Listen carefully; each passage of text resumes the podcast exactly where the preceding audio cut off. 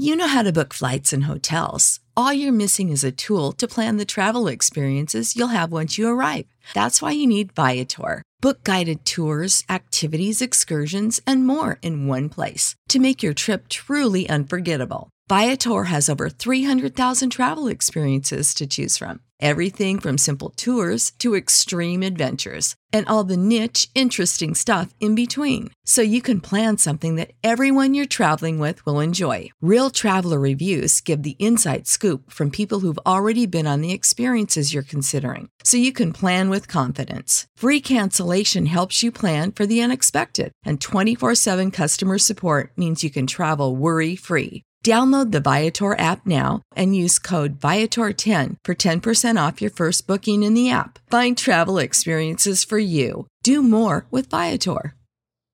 Save big on brunch for mom, all in the Kroger app. Get 16 ounce packs of flavorful Angus 90% lean ground sirloin for $4.99 each with a digital coupon. Then buy two get two free on 12 packs of delicious Coca Cola, Pepsi, or 7UP, all with your card. Shop these deals at your local Kroger today or tap the screen now to download the Kroger app to save big today. Kroger, fresh for everyone. Prices and product availability subject to change. Restrictions apply. See site for details.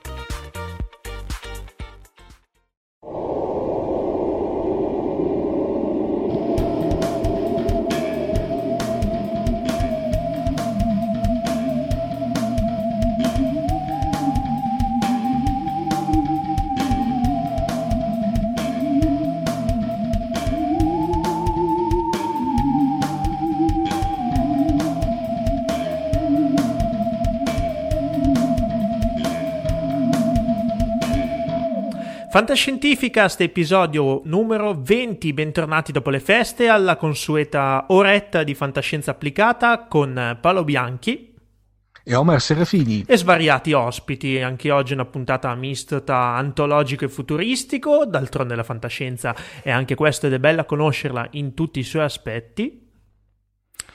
Quindi direi di iniziare subito alla grande con il nostro Cylon Prof. My God, it's full of stars.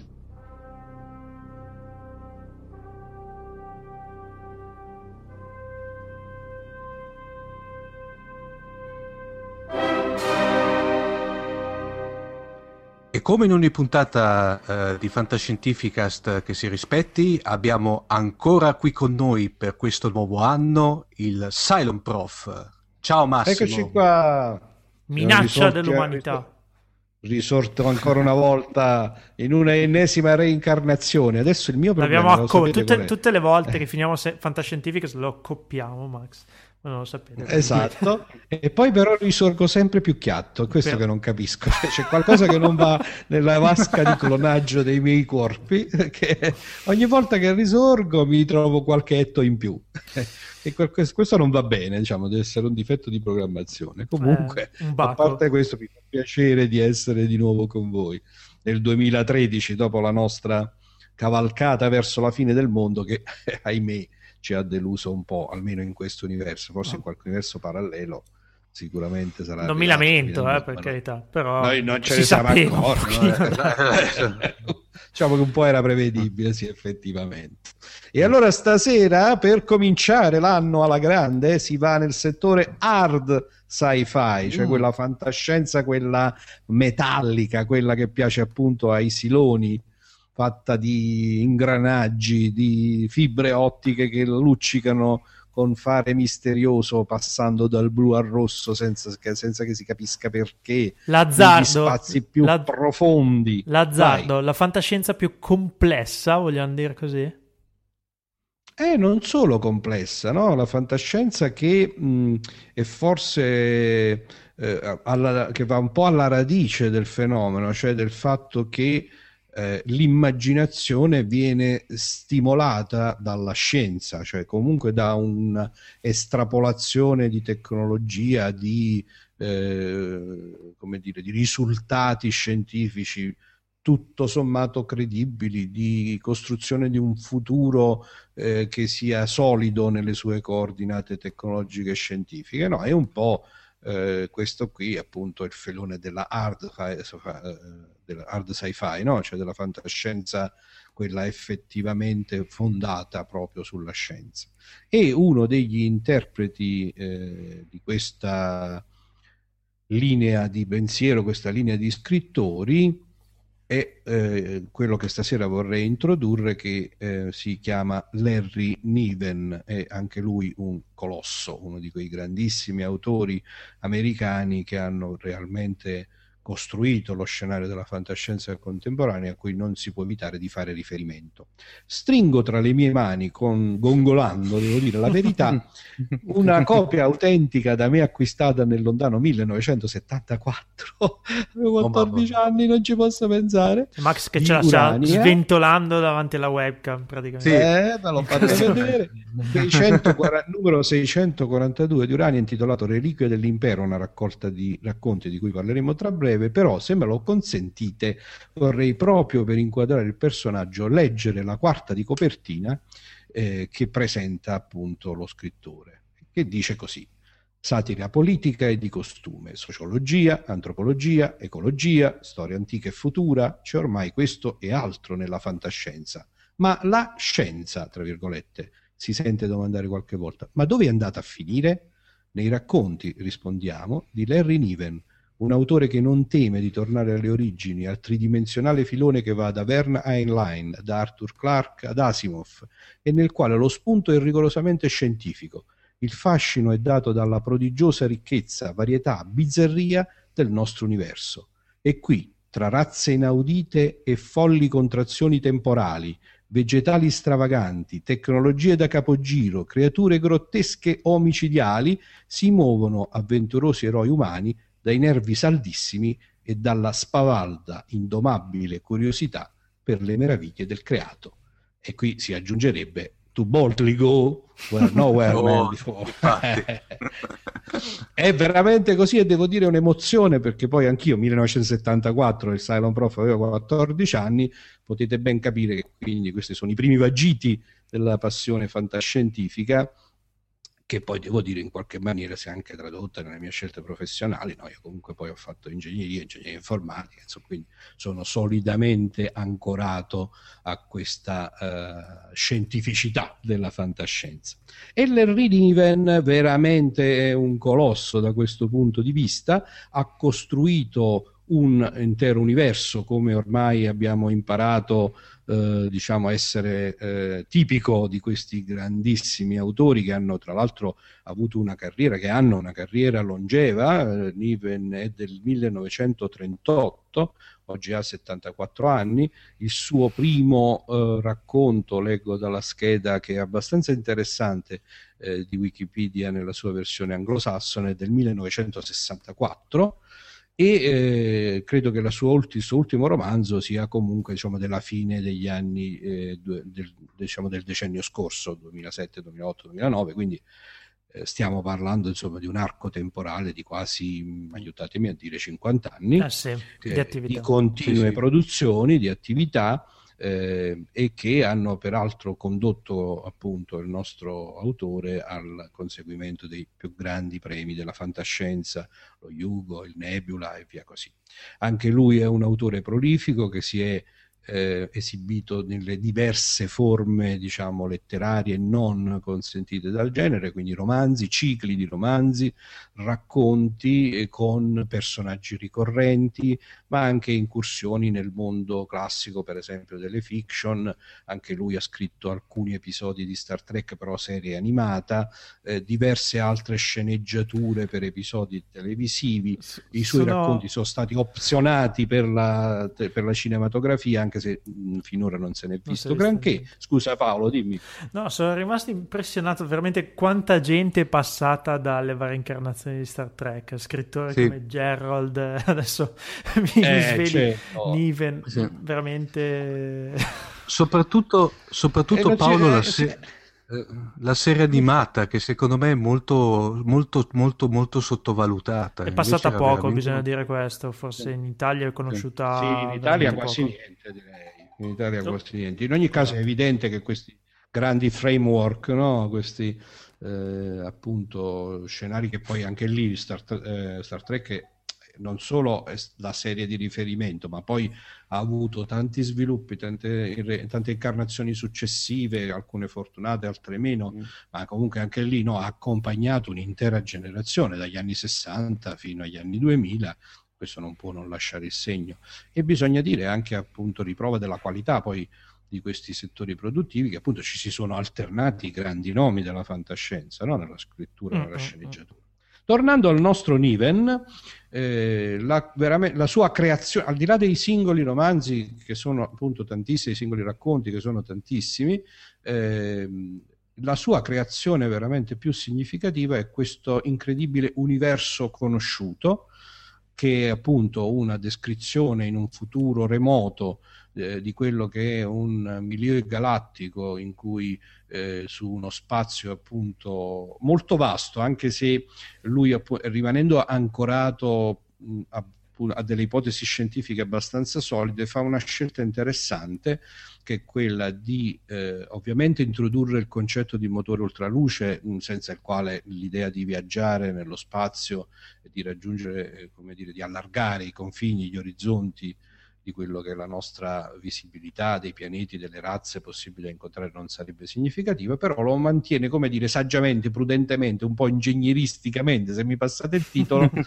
eh, dice vabbè sì, ci sta sto motore a ultraluce, però insomma è una cosa che si può fare... Eh, poco, cioè ci si può uh, spostare, ma per esempio per arrivare al centro della galassia, insomma, ci vorrebbero centinaia comunque di anni.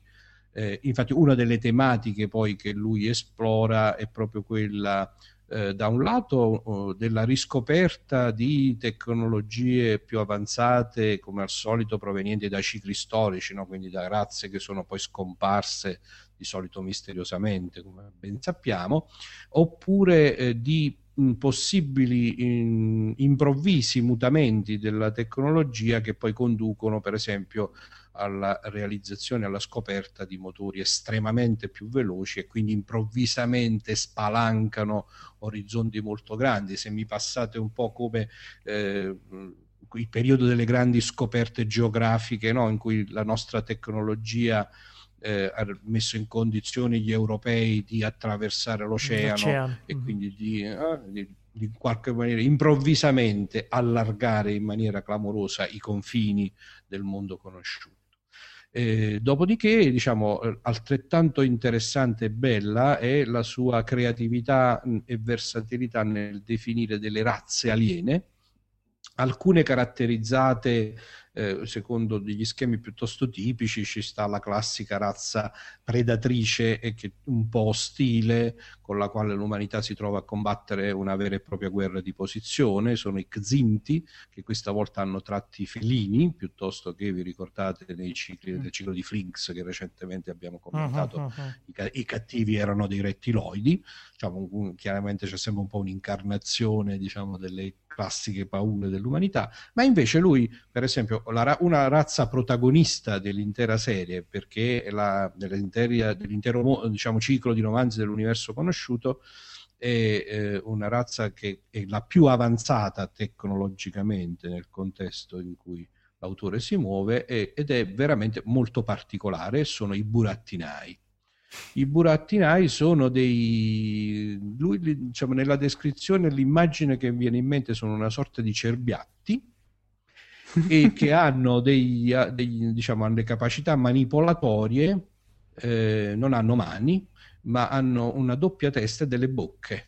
E hanno una sensibilità tattile delle bocche tale da superare di gran lunga la capacità manipolatoria degli esseri umani e sono però contraddistinti da un'altra caratteristica fondamentale, che sono assolutamente, totalmente, completamente codardi, ma codardi nel senso letterale del termine, nel senso che cioè loro eh, rifiutano di affrontare il benché minimo rischio, tant'è vero che in questa serie di protagonisti ricorrenti no, che ci sono appunto nei romanzi e nei eh, racconti di, di, di, Niven compare un burattinaio, uno di questi esseri che è considerato dai suoi, eh, dai suoi pari, dai suoi simili completamente pazzo, cioè fuori di testa, per il semplice fatto che accetta il rischio di viaggiare nello spazio.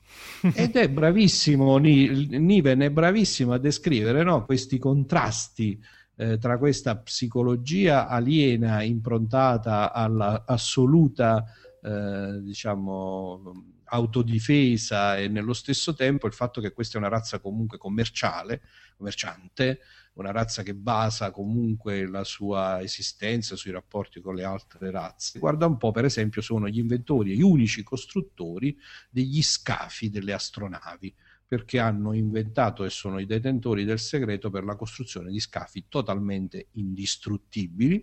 Una delle eh, interessantissime ipotesi che dà luogo poi a tutta una serie di avventure e di sviluppi è che eh, sono riusciti a inventarsi un materiale che è totalmente impenetrabile a qualunque tipo di radiazione tranne che alla gravità e alla luce quindi loro eh. costruiscono questi per assurdo forse le cose più comuni Vabbè. Quindi loro riescono a viaggiare no? attraversando le radiazioni più letali, e, uh, non temono nessun tipo di urto né di arma, né di... però sono in grado di costruire degli scaffi totalmente trasparenti, eh, quindi che danno piena visibilità e che possono essere, diciamo, in qualche maniera utilizzati dal momento che risentono in ogni caso delle leggi della gravità. Ma eh, i lavori di Niven sono veramente stracolmi di invenzioni eh, estremamente interessanti da un punto di vista godibile, eh, da un punto di vista scientifico e godibili dal punto di vista avventuroso.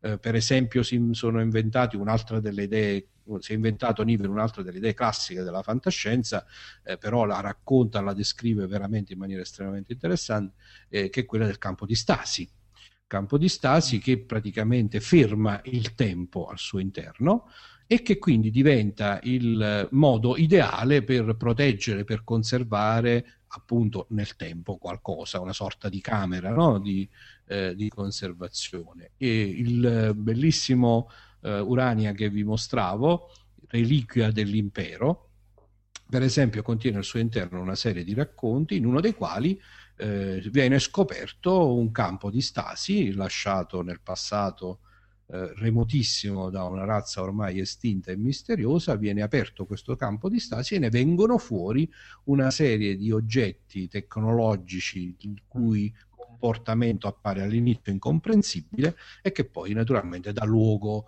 a una storia, lo sviluppo mano a mano che vengono scoperte le diverse funzioni, che siano un'arma piuttosto che un coltello, piuttosto che invece un ricordo e così via.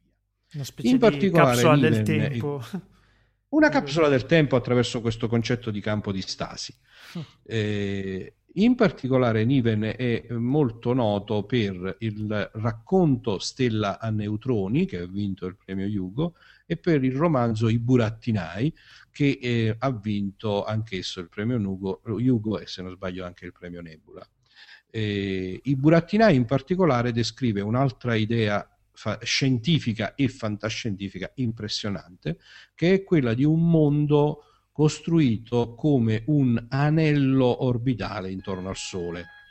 Cioè sostanzialmente, scusate il fischio eh, che improvvisamente è partito qui, gli impianti di Casa De Santo stanno impazzendo. Oddio, cos'è la resurrection? Eh, sta, sta esplodendo. sì, voi sapete che poi ogni tanto appunto questi corpi bionici hanno bisogno di Ma, manutenzione. Diciamo. Diciamo, di mm. manutenzione cioè, mi ero distratto, non ho disattivato la, la manutenzione ciclica, sapete un po' come alla, alla, Borg, come faceva 7 di 9 che aveva sì. bisogno no, dell'attimo di, di, riposo. Infatti alle mie spalle potete vedere se è accesa una luce verde.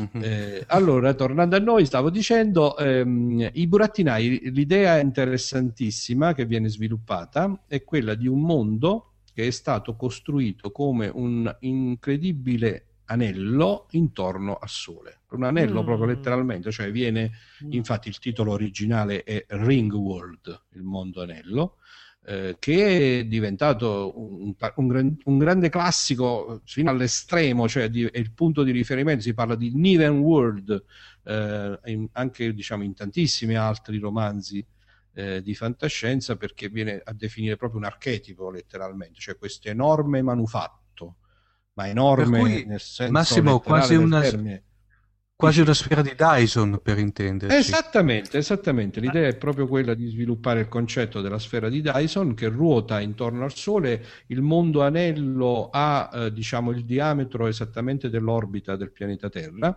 quindi ci, ci, si possono fare un po' di calcoli stupefacenti su quelle che sono le dimensioni, ha una zona piatta al suo interno, ruota in modo tale da garantire una gravità pressoché pari a quella terrestre e la superficie, diciamo, piatta, diciamo, abitabile, quindi in senso stretto, è qualcosa del tipo 3 milioni di pianeti Terra messi uno a fianco all'altro e questo romanzo che poi ha vinto il premio Hugo appunto racconta la storia di quattro improbabili esploratori improbabili perché sono scelti ehm, eh, per diciamo vengono estratti tra le varie razze che appunto compongono questo milieu galattico di cui parlavo prima, che ci sono degli umani, ci sono, c'è un burattinaio, ci stanno i, i Xinti e via così, e, e, questo improbabile equipaggio viene mandato ad esplorare questo immenso mondo misterioso. Eh, naturalmente quello che succede è che la loro astronave si sfascia appena arrivano nei dintorni e quindi loro si ritrovano in qualche maniera costretti a fare a piedi no? il percorso, che vabbè, è possibile farlo ovviamente a piedi, ma diciamo questa è la base di partenza per la quale sono poi costretti a muoversi sulla superficie interna del pianeta eh, artificiale e incontrano tutta una serie di razze, di scoperte, di mm. avventure assolutamente interessanti. Una Questa domanda. cosa ha avuto tanto successo che è nato un ciclo di romanzi, ha avuto credo tre seguiti mm. e un certo numero di prequel. Dimmi, dimmi. Una domanda. La sfera di Dyson, diciamo, parte da un concetto, se vogliamo, mh, mm, scientifico all'estremo, un mega progetto ingegneristico che però ha basi reali. Eh, Niven fu il primo a utilizzarlo in ambito fantascientifico, perché poi, come, come hai detto, ha aperto sicuramente, cioè questa cosa è stata utilizzata parecchio Ecco. Più volte, sì, sì. Allora, guarda, se ti dovessi giurare che è stato il primo, onestamente non ho condotto studi, studi mm, bibliografici mm, okay. tali no, da poterci impegnare il nome del Cylon Prof. Però, eh, diciamo, invece, su base di una conoscenza eh, empirica di quello che è il mondo della fantascienza, direi che sicuramente costituisce il primo riferimento. Mm cioè quello che ha poi sviluppato questa idea in modo tale che eh, è rimasta come un punto di riferimento per tutti coloro che lo hanno seguito, considerando che il romanzo è del 1970, eh, insomma, ti puoi fare il conto che comunque si posiziona in un'era mm. abbastanza eh, remota e di conseguenza un po' un riferimento. Eh, eh. Simpaticissimo, un altro, scusami Omer, dici perché prima di, no, di eh, tematica No, stavo eh, praticamente nel frattempo, era ricollegandosi al discorso che, come eh, dicevi, Larry Niven ha sceneggiato un po' di episodi, anzi, eh, episodi di- della serie animata di Star Trek. C'è proprio addirittura un episodio che nella traduzione italiana era L'arma degli Slavers, in sì. cui praticamente compaiono addirittura gli Kinziti, praticamente quella razza felinoide che dicevi sì, prima. Sì, esatto. esatto. ed è basato eh, proprio su un suo romanzo che è The Soft Weapon, per intenderci, e i cui protagonisti sono sostituiti con il, la crew dell'equipaggio del, dell'Enterprise. Sì, sì, te l'ho detto, lui ha avuto un contatto diretto con questo mondo, col mondo di Star Trek e appunto poi veramente la sua opera è immensa io qui stasera volevo giusto dare lo spunto ai nostri ascoltatori per eh, cominciare ad esplorarla, per cercare i romanzi e i racconti di Niven che per coloro che amano la fantascienza hard, quella dura e pura, veramente sono eh, sono una scoperta sensazionale.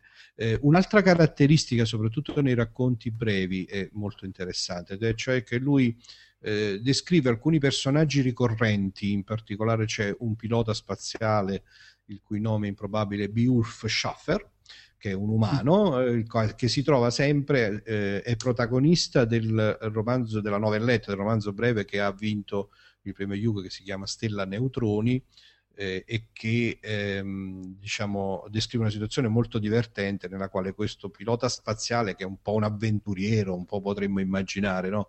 un Indiana Jones dello spazio, un, un Han Solo. Un Han Solo. Eh, esattamente, mm. eh, però si trova sistematicamente, questa cosa ricorre più di una volta, si trova sistematicamente eh, incastrato in missioni suicida da parte appunto di questo popolo di cui parlavo prima, di quello dei burattinai, del popolo più avanzato eh, che eh, pur essendo appunto codardo all'inverosimile riesce sempre a incastrare qualcuno che al suo posto investighi eh, le strutture, le dimensioni, diciamo i, o, o, i presagi, i problemi no, al, al suo posto. In particolare nel Reliquio dell'impero c'è un racconto divertentissimo in cui appunto per la seconda volta consecutiva eh, il, nostro, il protagonista umano viene eh, di fatto ricattato, messo in condizioni per le quali no, lo caricano all'improvviso su un'astronave convincendolo con un contratto capestro che lui può fare qualcosa per cui poi diventerà ricco, lui parte, scopre che non era niente vero,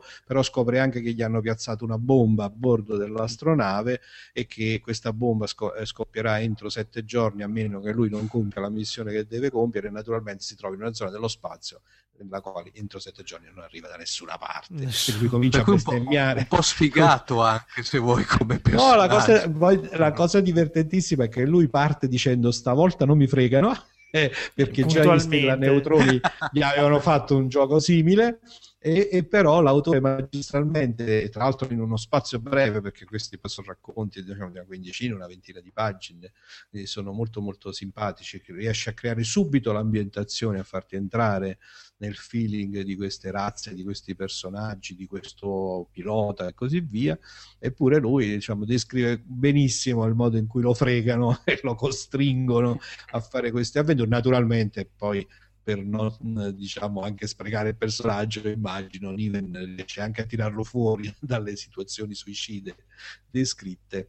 E c'è una cosa simpaticissima io adesso eh, gli chiedo l'aiuto di Paolo eh, nella sua profonda regia di scientifica, se mi può ricordare. Eh, hanno, hanno, recentemente scoperto qualcosa tipo un buco nero al centro della nostra galassia? Recentemente, nel senso qualche decennio fa, sì, può essere. Nell'ultimo decennio? Eh, ok, beh, recentemente sai, Silent Prof poi si muove su scala perlomeno plurisecolare.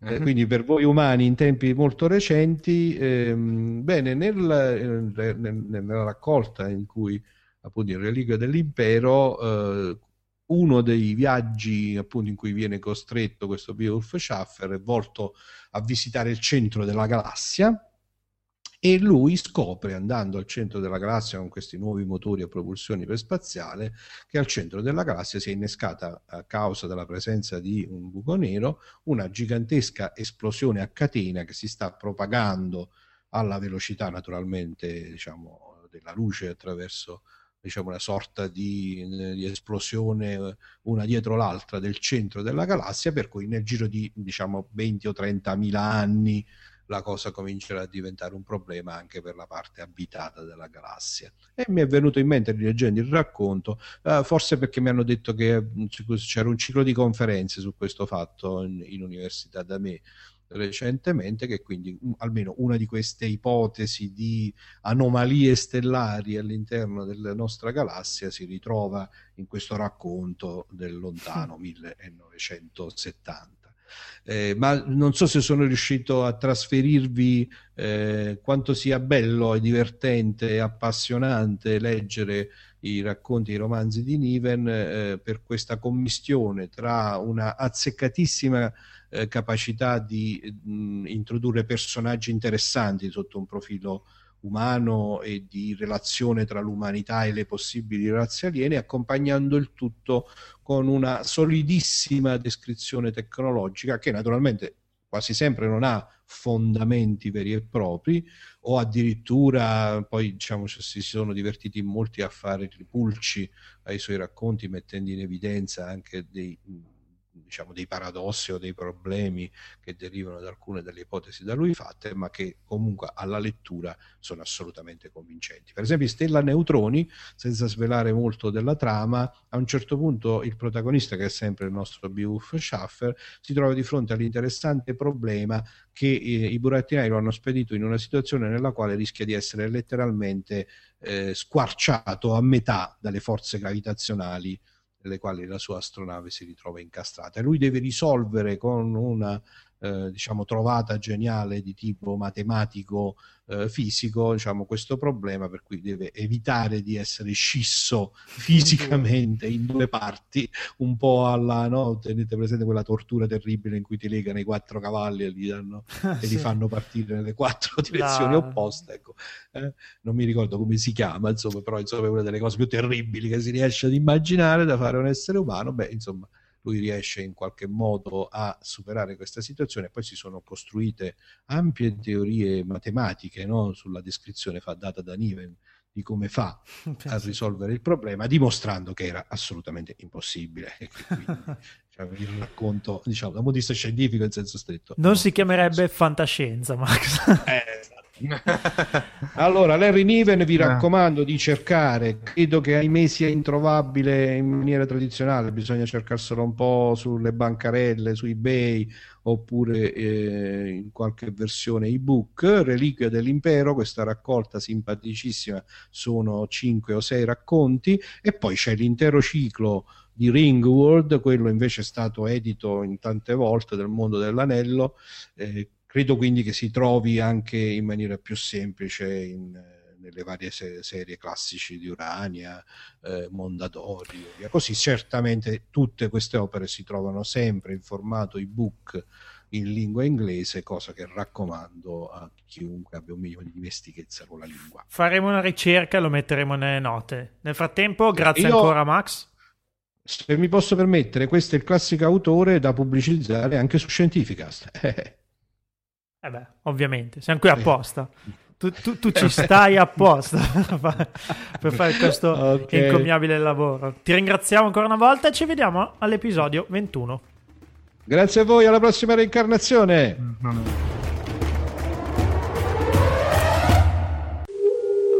Dalla fantascienza d'autore del Cylon Prof alle novità del grande schermo con il nostro oscuro signore dei Sith, Giacomo Lucarini.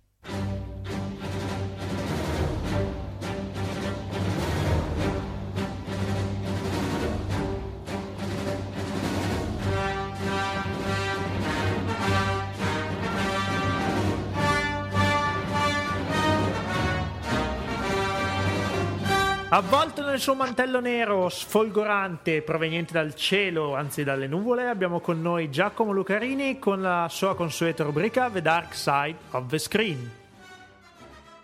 Ben trovati a tutti, buonasera, Ciao, buona giornata o buon mattino, qualunque momento della vita voi stiate vivendo, qualsiasi era voi stiate vivendo, perché dovete sapere che voi siete molto di più del corpo che state occupando in questo preciso spazio-tempo. Potevi darmi perché... ciccione in maniera più educata, cioè... Vabbè, comunque... Ve lo spiego subito. Vedete questo Atlante? No, non lo potete vedere perché naturalmente mi dicono che siamo in collegamento soltanto audio, benché io abbia un terzo occhio aperto sulla fronte. Il film di cui stiamo parlando è L'Atlante delle nuvole, Cloud Atlas. Omar, Paolo, voi avete capito benissimo quello che, di cui sto ragionando, vero? Uh, eh, eh. No, non, eh. non, tantissimo, nel senso che ti abbiamo invitato ovviamente perché c'è questo evento cinematografico enorme, i fratelli Wachowski che ritornano al cinema con questo bellissimo film del quale stiamo aspettando uno, una recensione per i nostri ospiti. Esatto, benissimo, non avete capito niente in questa introduzione? Perfetto, avete capito perfettamente come ci si sente di fronte a questo film. Spaesati completamente. Questo era un esempio, no allora, parliamo, parliamo, poi adesso, torniamo un attimo seri. Cloud Atlas è un film mh, mm, che racconta sei storie diverse, storie eh, che vanno dall'epoca del mille uh. subito il periodo prima della seconda guerra mondiale agli anni 70 al 2012 al futuro eh, del 2140 e passa fino ad un futuro remotissimo in cui siamo tornati allo stato tribale. Ma queste sei storie non sono indipendenti, non è un film ad episodi, sono film che si compenetrano l'una nell'altra. Eh, film e storie e avventure che eh, influenzano, ma soprattutto vengono vissute, eh, alcune, da personaggi in altre secondarie, in altri antagonisti. Eh, e così via. Se questa spiegazione vi sembra confusa, eh, dovete sapere che era tutto alla base del libro che si chiama appunto Cloud Atlas, l'Atlante delle nuvole di David Mitchell, un, um, un romanzo che insomma aveva un che di esistenzialismo eh, e di New Age, però ispirata un pochino più alla filosofia, non proprio pacottiglia. C'è un grosso elemento fantascientifico che penso sia quello poi che eh, ci interessa più degli altri, non soltanto perché ci sono due segmenti ambientati, uno in un futuro eh, tecnologico di mutazioni genetiche e, e mm, poi come scoprirà chi lo andrà a vedere, è un vero e proprio futuro distopico, mm, non tanto alla Philip Dick quanto, mi azzardo, alla um, Anthony Burgess, l'autore di eh, Arancia Meccanica, che poi ha scritto anche un libro che si chiama Il seme inquieto, di cui ho ritrovato qualcosa e chi lo ha letto e vedrà il film forse capirà. Ehm, e poi c'è il classico futuro post-apocalittico dove, grande stereotipo della fantascienza, siamo tornati allo stato tribale a vivere sulle isole a fare i, i, i pecorai e vivere credendo nella magia, che mi sembra un grande sviluppo no? per il genere umano. Dicia, diciamo spero molto remoto, però in effetti...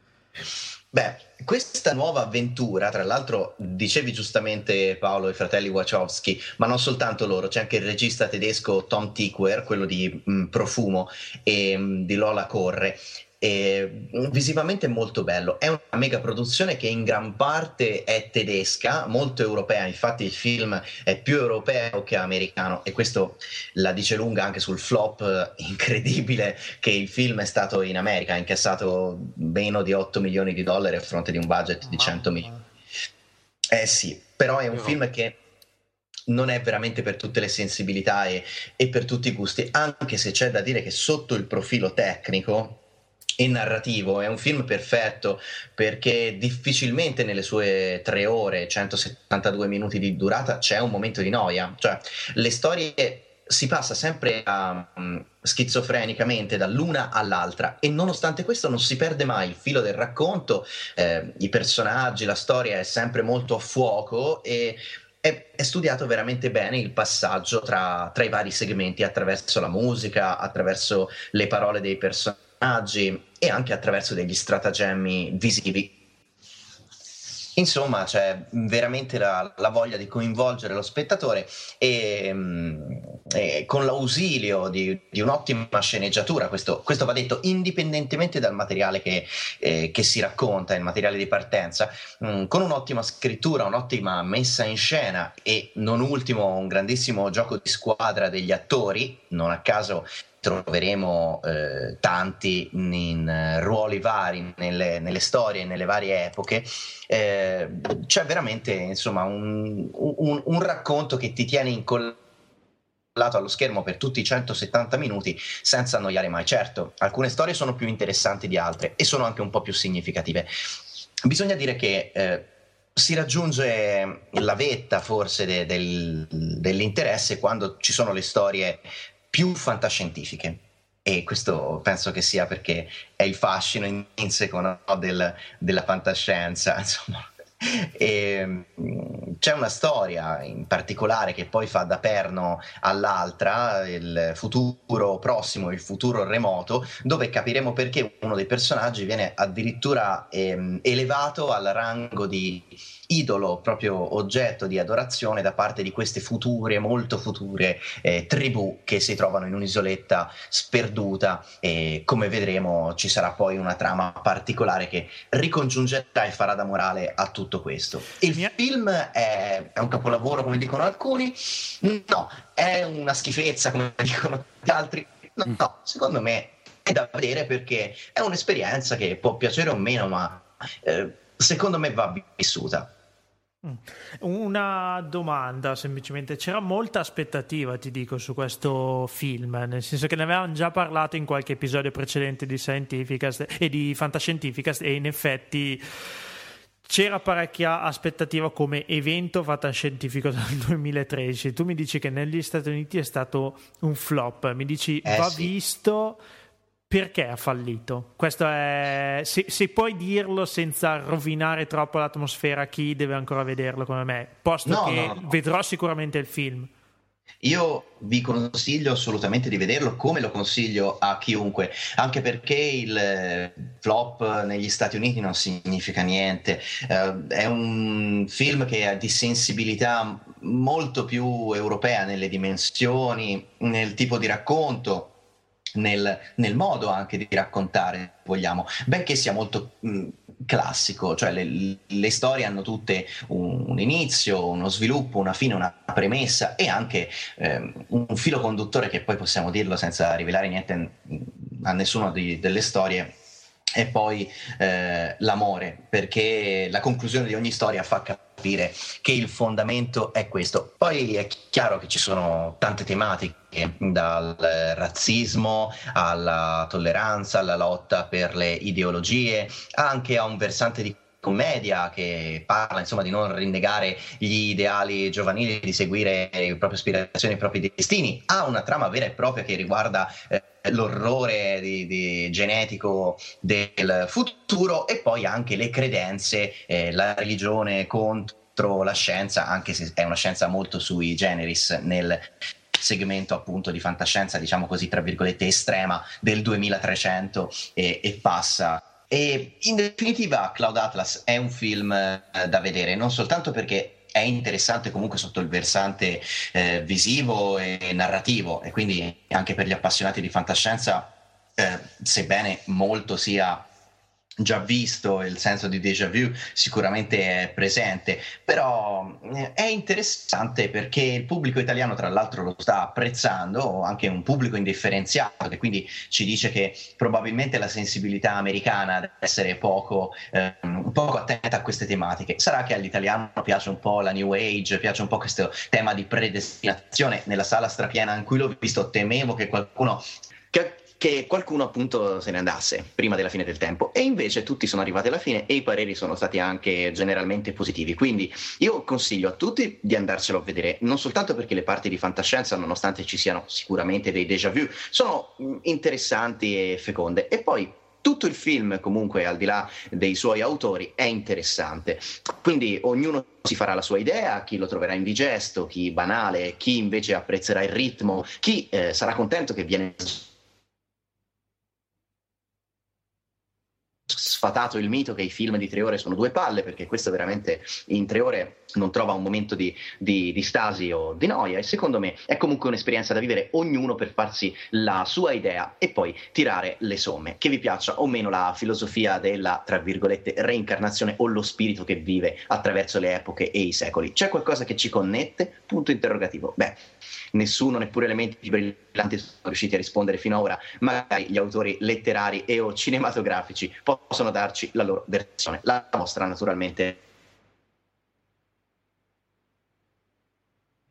eh, si basa sulla vostra sensibilità, le vostre sensazioni anche di fronte ad opere come questa. Io vi ringrazio e naturalmente, che dire, ci rivediamo al cinema. Ci rivediamo al cinema, ti ringraziamo tanto Giacomo e ci rivediamo alla prossima, una delle prossime puntate. Speriamo con un bel filmone di fantascienza che lasci proprio il, il campo libero Grazie. da qualsiasi tipo di dubbio, anche più remoto. Eh? Ce lo auguriamo tutti per il 2013, penso.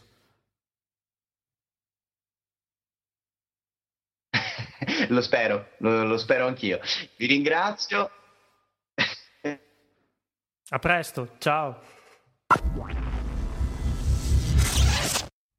A Fantascientificast torniamo a parlare di fumetti e che fumetti con l'apprezzatissima rubrica di Antonio Simonetti.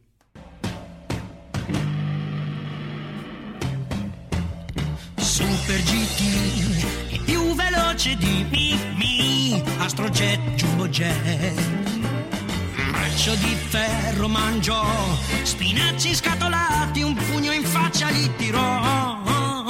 E ha ripulito la città. Lettera X, dove è il segreto di Asterix, Motorix,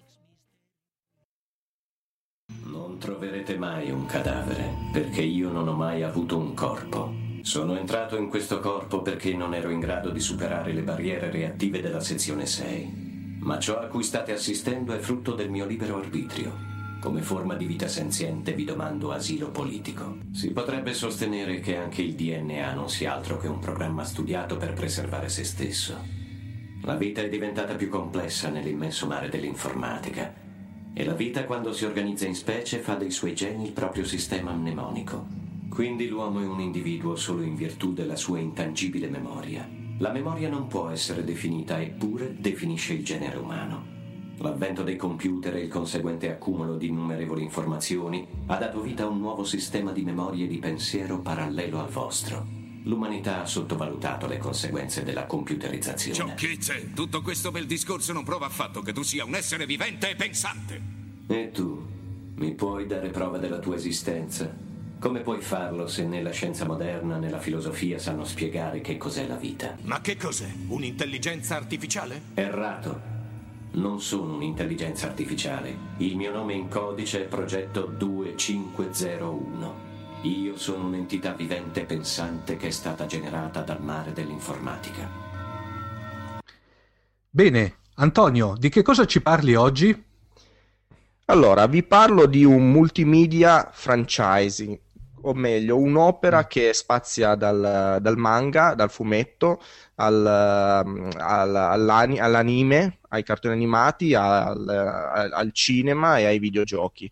Vi voglio parlare di Ghost in the Shell, penso che in pochi non lo conoscano, no. quantomeno... quel no cosa vuol dire? Vuol dire che non lo... Non l'ho mai visto, però sicuramente ne ho sentito parlare, quello, quello è poco ma sicuro. Non Fantastico. ho mai avuto modo di, Vabbè, comunque, eh, vedi, questo servirà per, proprio per spronarti, ma sono sicuro che riuscirò a incuriosirti e anche insomma tutti gli altri ascoltatori. Comunque parliamo proprio di un mega progettone nato dalla, dalla mente di Masamune Shirou, quindi siamo passati da un fumetto italiano a un fumetto giapponese, anche chiamato manga, e eh, nello specifico in, eh, vi voglio parlare dell'anime per incuriosirvi, perché l'opera manga è decisamente più ampia, come i libri alla fine, quindi il manga è veramente una cosa enorme.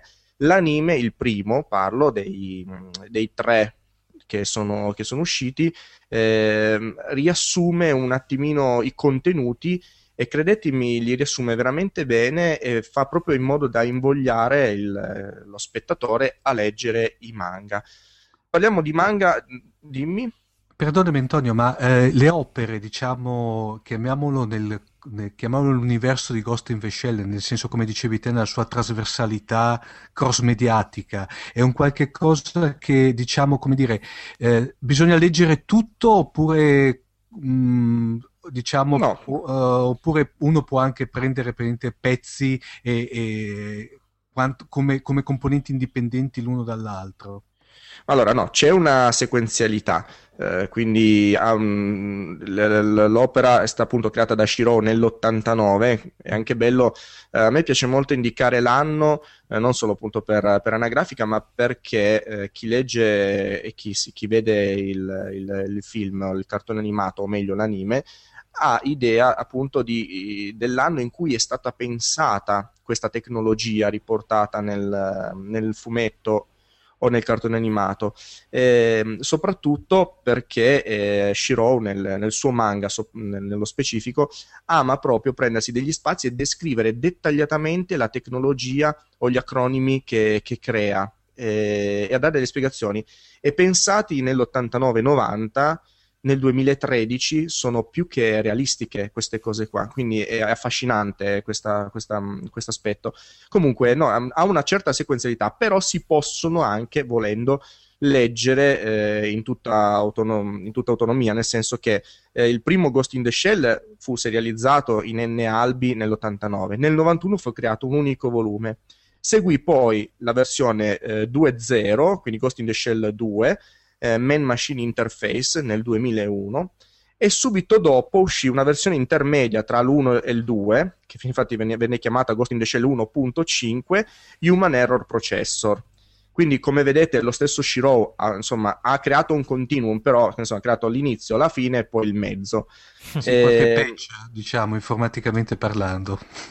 esatto, sì, beh, giustamente ha voluto continuare. Poi da lì si sono, sono uscite delle... Vabbè, è stato creato l'adattamento cinematografico che credo Omar appunto tu um, in sì. in, uh, prima mi hai detto che hai visto un po' di tempo fa, che è meraviglioso, a me sì. ha fatto innamorare proprio la visione eh, dell'anime, e, um, soprattutto il discorso del Signore dei Pupazzi che avete ascoltato insomma prima del, del mio attacco che è veramente affascinante, cioè questa, eh, questa necessità appunto di, di, di, di richiamare, di, insomma, di, voler essere riconosciuto come un essere vivente. Il, il, mm. Questo programma eh, vuole essere riconosciuto in tutto e per tutto come essere vivente.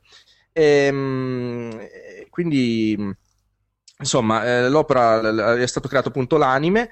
E poi dall'anime sono state create, visto l- l- il successo, eh, sono state create N serie TV, nello specifico due, Standalone Complex e Standalone Complex Second Jig e poi c'è stata una sorta di finale che hanno voluto creare, poi adesso ovviamente nei cartoni animati le opere vengono un pochettino insomma, trasformate, eh, però insomma un, è stata creata alla fine un, un, una, un film conclusivo dove viene data una fine alla, alla storia, però eh, sono cose fatte recentemente, 2003-2005, quindi insomma un po' lontane dal, dall'idea originaria di Shiro. I, il manga racconta la storia di una sezione 9, siamo in un futuro, nel 2099. Hm. Eh, diciamo che il mondo è popolato da cyborg. Eh, gli esseri umani sostituiscono proprio il, il, loro corpo con pezzi di macchina, lo stesso cervello. Come fanno a distinguere eh, un essere umano da un cyborg? Per il ghost, per la presenza dell'anima. E quindi un essere umano volendo si può sostituire anche lo stesso cervello, può aggiungere pezzi di, di ricordi, cancellarli, proprio come, come, in un computer.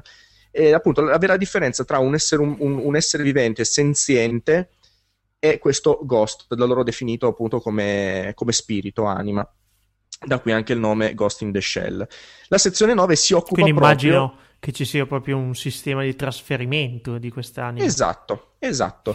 Ma eh, sì, più che altro loro n- nel, nell'89 era, era, difficile definire appunto quest'anima, non riuscivano a definirla.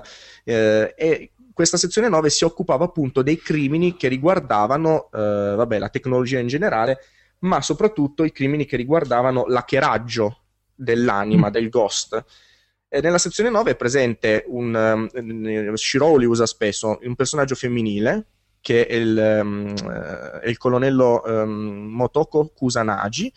Eh, ovviamente tutto il fisico di, questa, di, questo colonnello è alquanto attraente è tutto cyborg il, il, tenen- il colonnello Motoko Kusanagi e vabbè altri cyborg come Bato Uh, e, e, t- e, poi c'è un personaggio del tutto umano che si rifiuta di avere impianti esterni, impianti non, non, umani, tant'è che usa anche armi vecchissime, usa una pistola a tamburo, una magnum a tamburo per esempio, non usa pistole tecnologiche, quindi c'è anche questa contrapposizione tra ipertecnologico e invece chi vuole continuare a rimanere insomma... Un nostalgico praticamente. Esatto, esatto.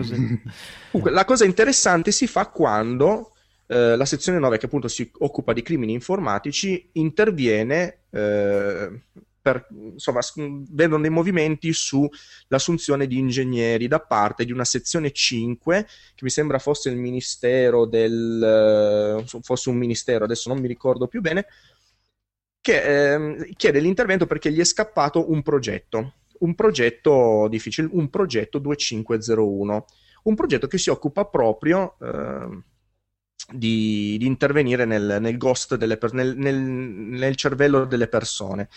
Eh, o meglio, inizialmente viene presentato come un hacker, un hacker che si occupa di appunto hackerare eh, il ghost del, di tutti gli esseri viventi. Hackeraggio di anime, quindi. Esatto, bravissimo. Mamma mia. Quindi Mamma. questa sezione 9 visionario.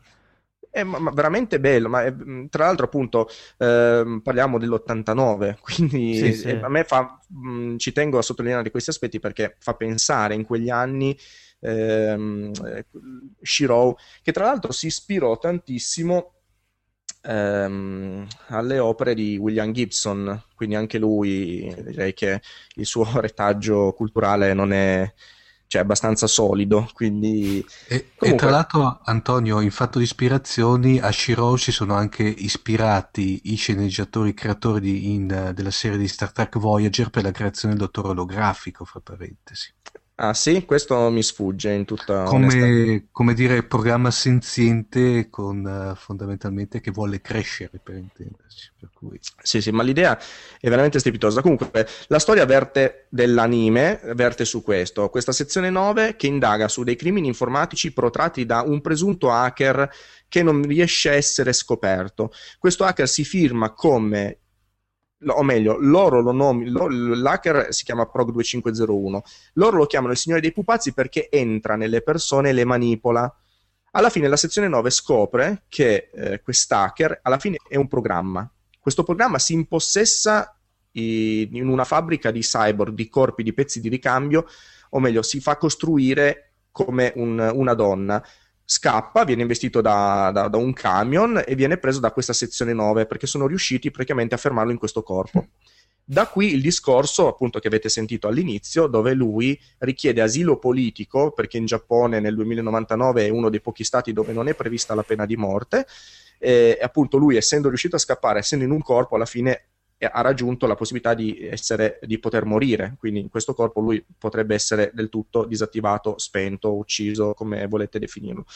E poi niente, la sezione 9 scoprirà che questo programma fu creato all'epoca dalla sezione che comanda la sezione 9, la sezione 5, proprio per fare dei lavori sporchi. E poi vabbè, la cosa sì, è inutile che vi spoilerò eccessivamente perché diciamo che il, è molto bella la, la, storia di per sé e soprattutto i manga l'approfondiscono notevolmente, soprattutto dal punto di vista dell'aspetto tecnologico.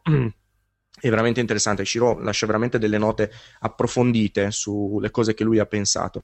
E, e, niente, il discorso più affascinante l'avete ascoltato prima, credo che basti soltanto quel pezzo lì dove appunto il Project 2501 dichiara di essere un essere vivente e, e dice proprio a, a un ministro che gli fa la domanda ma se tu un'intelligenza artificiale come fai a poterti riconoscere? E lui dice guardate voi che siete umani, avete i geni come vostro sistema mnemonico, eh, siete definiti solo in base a questo, anche noi siamo esseri possiamo essere riconosciuti come esseri viventi. Questo è, insomma, non voglio raccontare di più perché è, è facile spoilerare, è troppo facile spoilerare. Antonio, i manga li, li, i nostri ascoltatori li possono reperire tran- ancora tranquillamente? Allora, o direi che ci di... sono i manga principalmente sono tre. Quindi il manga originario, Ghost in the Shell, ormai è raccolto in un unico volume. La, una produzione di altissima qualità fu fatta nel 2004-2005 dalla Star Comics. Quindi sul sito mm. Star, Star è famosa per avere dei magazzini veramente infiniti.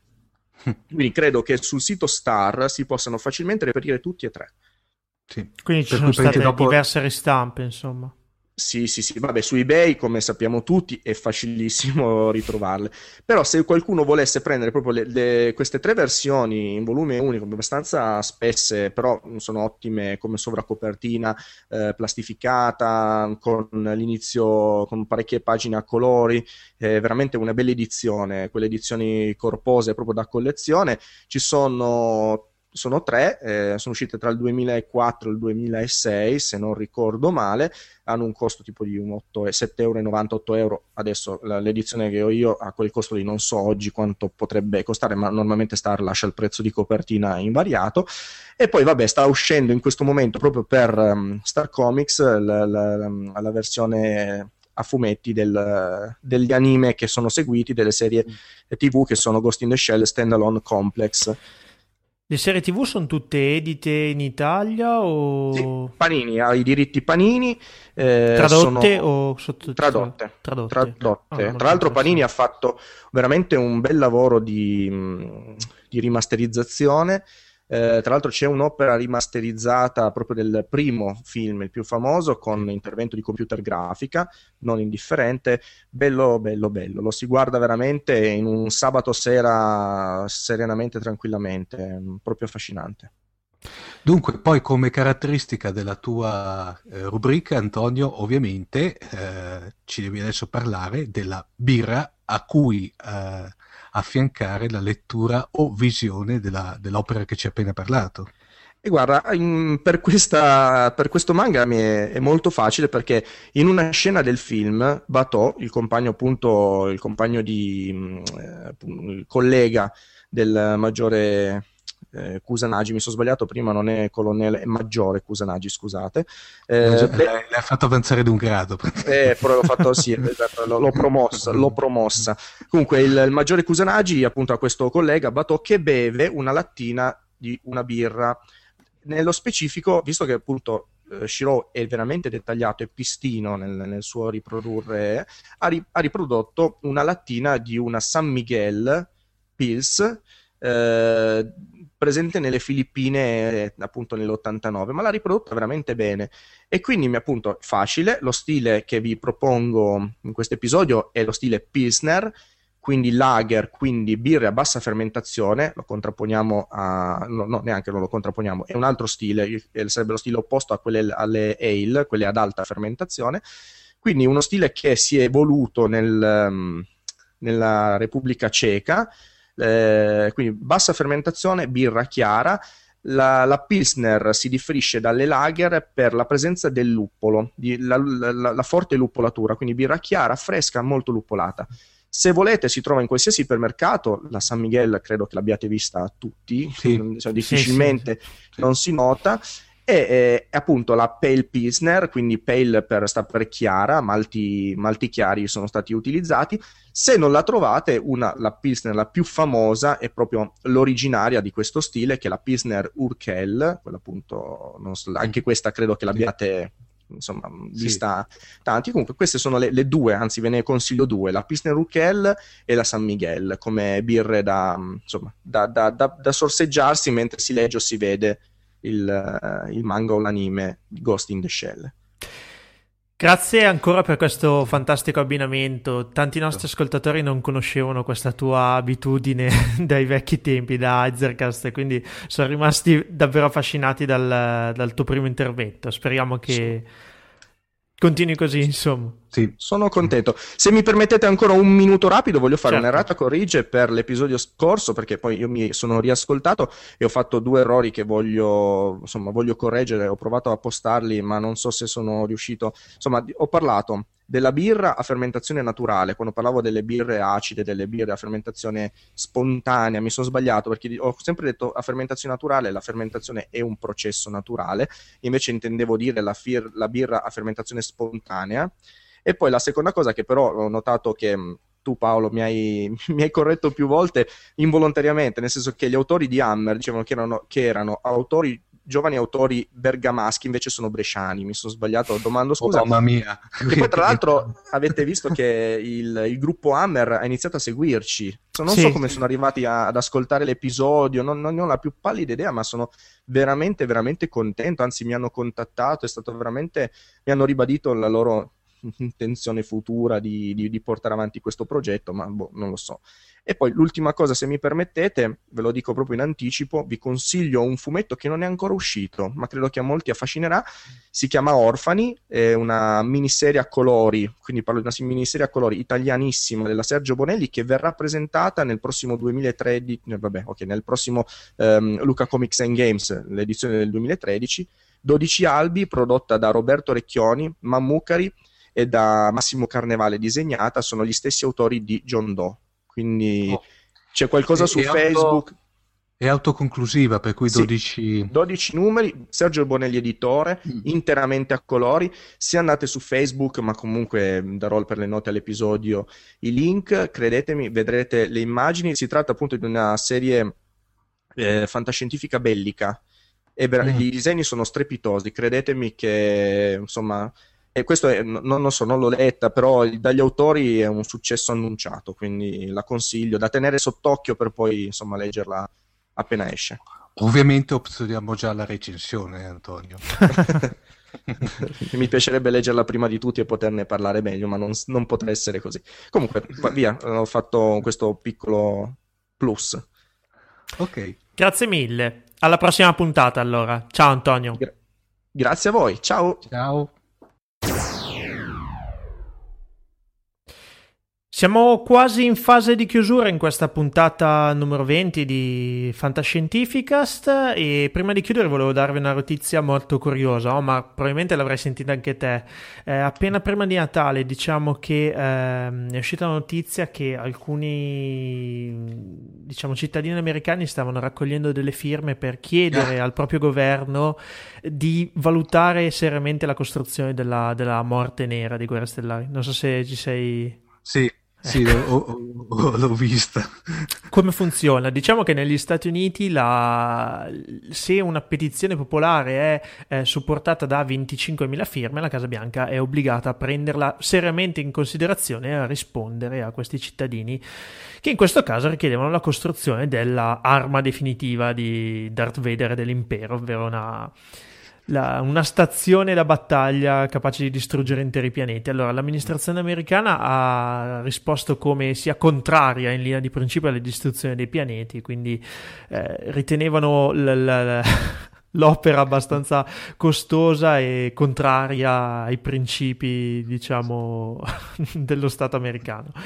Poi, tra l'altro, era veramente geniale la risposta perché è estremamente documentata. E infatti, cioè, proprio sì. diceva che eh, la costruzione della Morte Nera aveva un costo stimato di 8 850 milioni di miliardi di, di dollari, quindi diciamo eh, si erano impegnati a ridurre il deficit pubblico, non ad espanderlo e in effetti la cosa avrebbe avuto un certo impatto.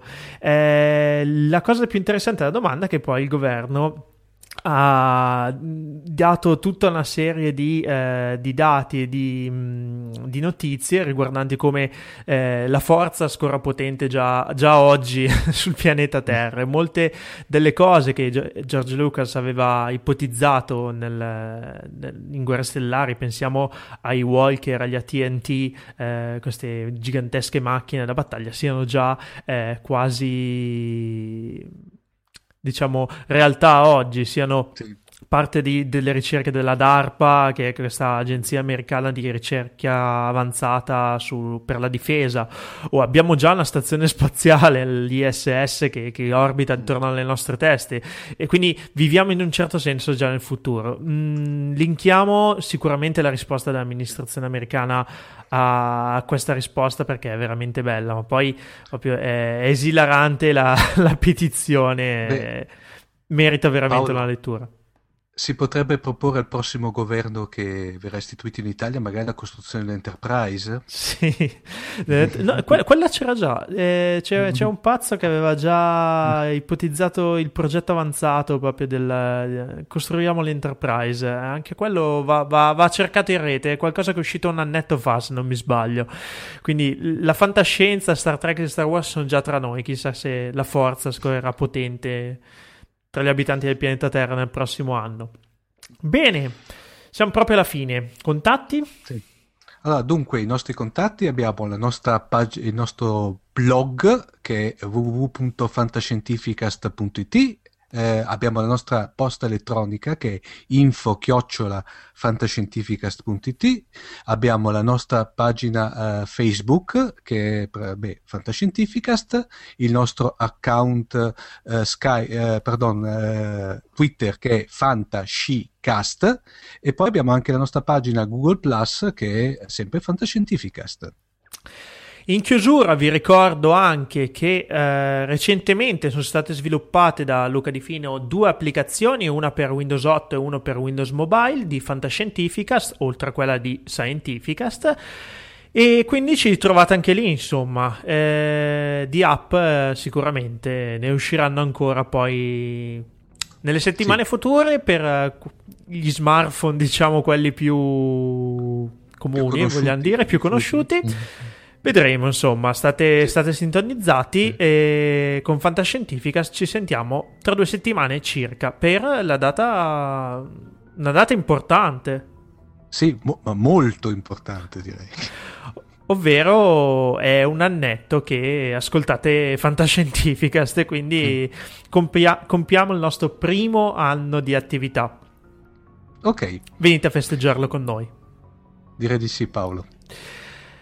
Un caro saluto da Paolo e da Omar. Ciao. Ciao.